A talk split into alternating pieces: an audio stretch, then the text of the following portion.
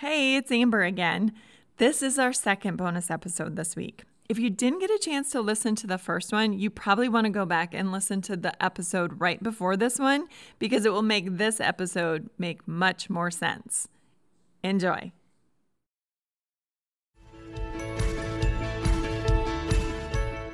Hey, it's Amber Albee Swenson. Thanks for joining us for this bonus episode from our behind the series look at the Am I Strong Enough sermon series that's coming up this Sunday.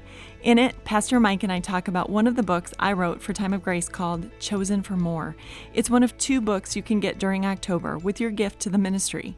Pastor Mike and I got pretty in depth about this book. In fact, so deep that we decided to have this bonus spin off episode. Here's our conversation about it. Enjoy.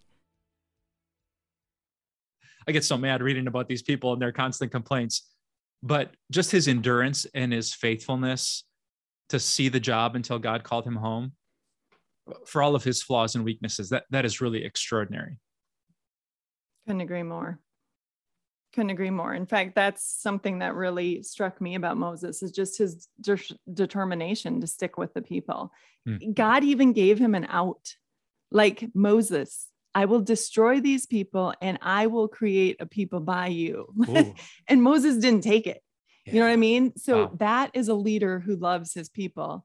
He had just this amazing determination to stick with them. And yeah. uh, as a matter of fact, it was the same sort of determination I saw in Ruth when mm. I studied her because she had the chance. She was given the out too by her mother in law. She's like, just go back to your people, do the easy thing, you don't have to stick with me. And ruth said no you know i'll mm. i'll choose what's harder. I'll go with you to a place where we're not going to have food. It's not going to come easy. I'm not going to know the customs.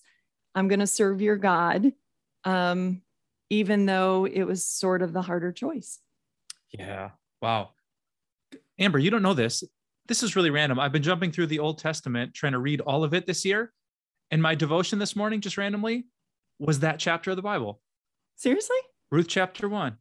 Yeah. Huh. Your people will be my people. Your God will be my God. So she's, even though it was hard, she stuck with it. Yeah.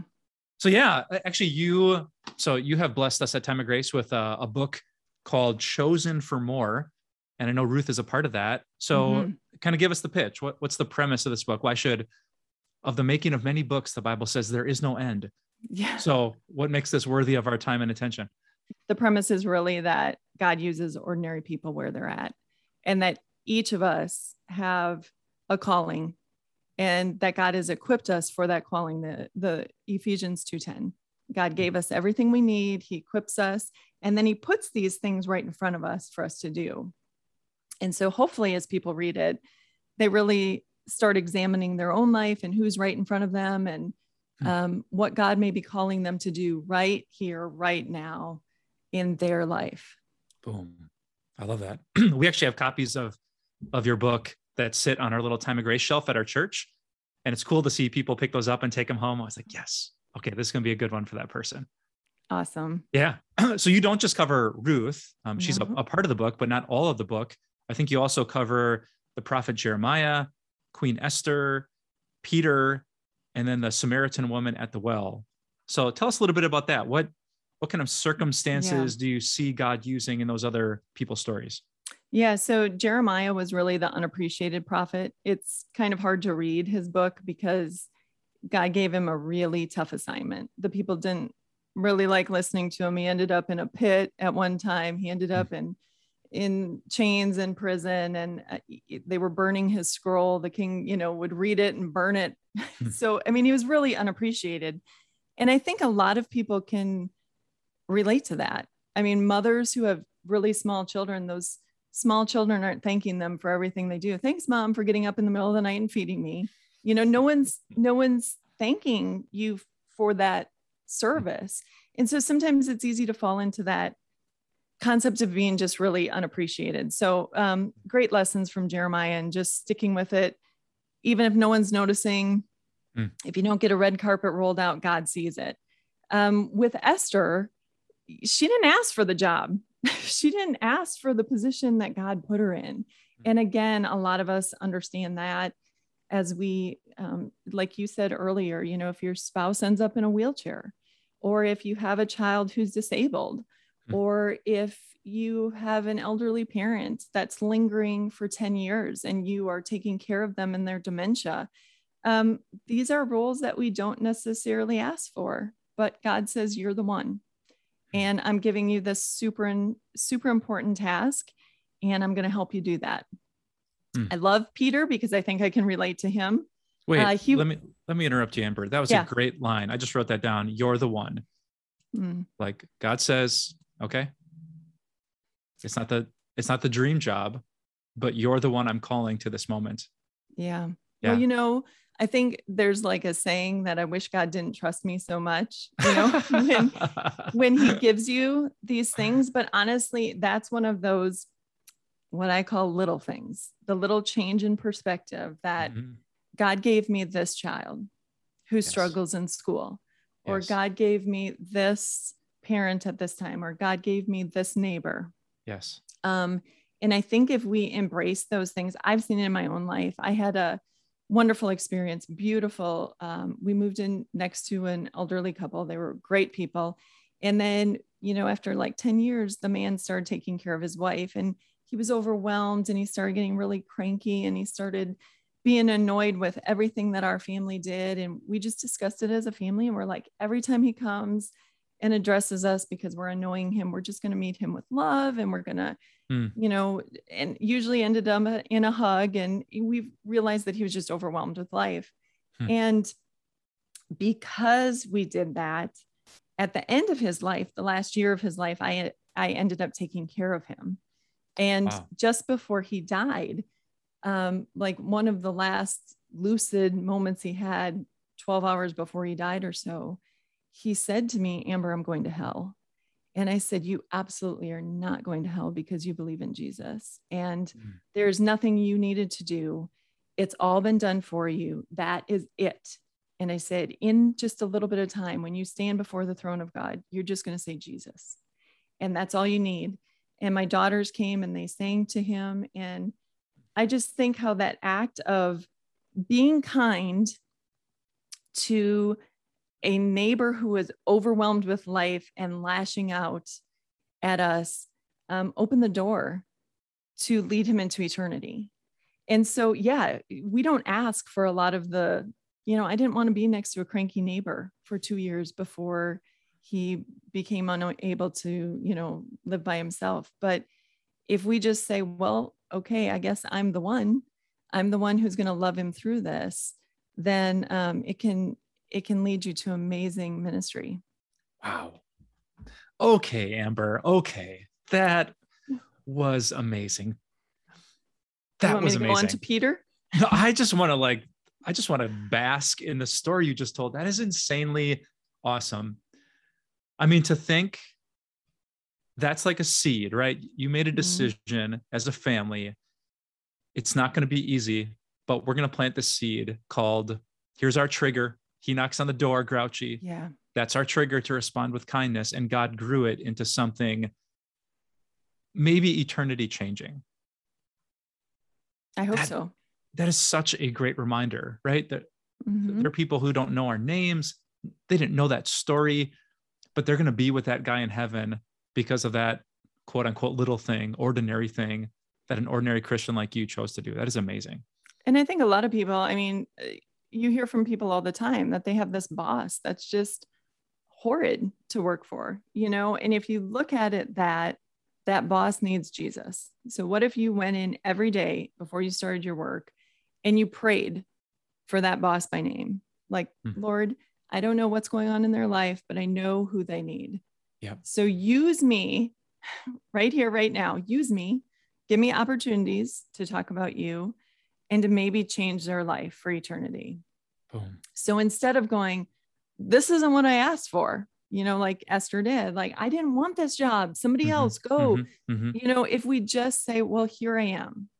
So for whatever reason, I guess I drew the straw of being with the boss who's super cranky, but I'm going to just give it to you, Lord. And as long as I'm in this office, then I guess I'll I'll do what I can if you give me the opportunity and you change yes. his heart because that's your job. Yes, for sure. And uh, and I would just like to add to that even if the story doesn't end as beautifully as yours did with like this 11th hour moment, the second that a Christian gets to heaven, God will say, I saw that. Like, yeah. And you know what else I've learned is that I've had some experiences that I thought were a total waste of time. So hmm. I, you know, worked with people and I, I talked to them and I put my time into them and they looked as if they had thrown it all away. They weren't interested at all. And then five years later, I run into them and they're a Christian. Huh, and I'm wow. like, so it's it's that whole, you know, Apollos planted the seed, I watered yeah. it. You yeah. know, you don't know, and it doesn't matter. Even if you don't see change, it, it might not come for five or 10 or 15 or 20 years, but you were just one little person planting a seed or watering the seed mm. or tilling the soil or whatever. I mean, I, I came to terms a long t- time ago. I would have given up in ministry a long time ago if I was worried about results.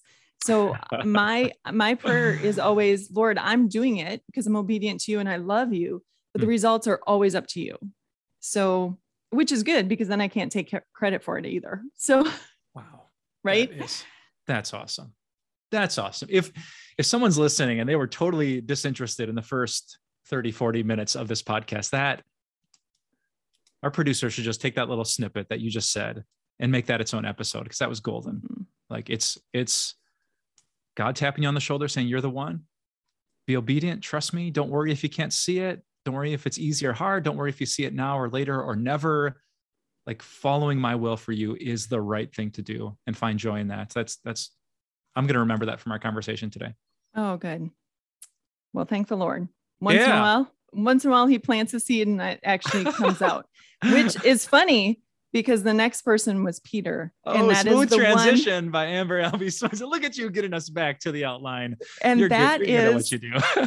Peter is someone I definitely relate to because I am outspoken. And I heard a good friend of mine say once um, that introverts think to talk and extroverts mm. talk to think. Yes, yes. And that is me. I'm the extrovert who mm-hmm. I usually am saying something and then I'm trying to pull it back in like Lyman did. and that was Peter. And I love the fact that even though Simon Peter must have absolutely hated the gospels being written because there are so many stupid things that he said and did.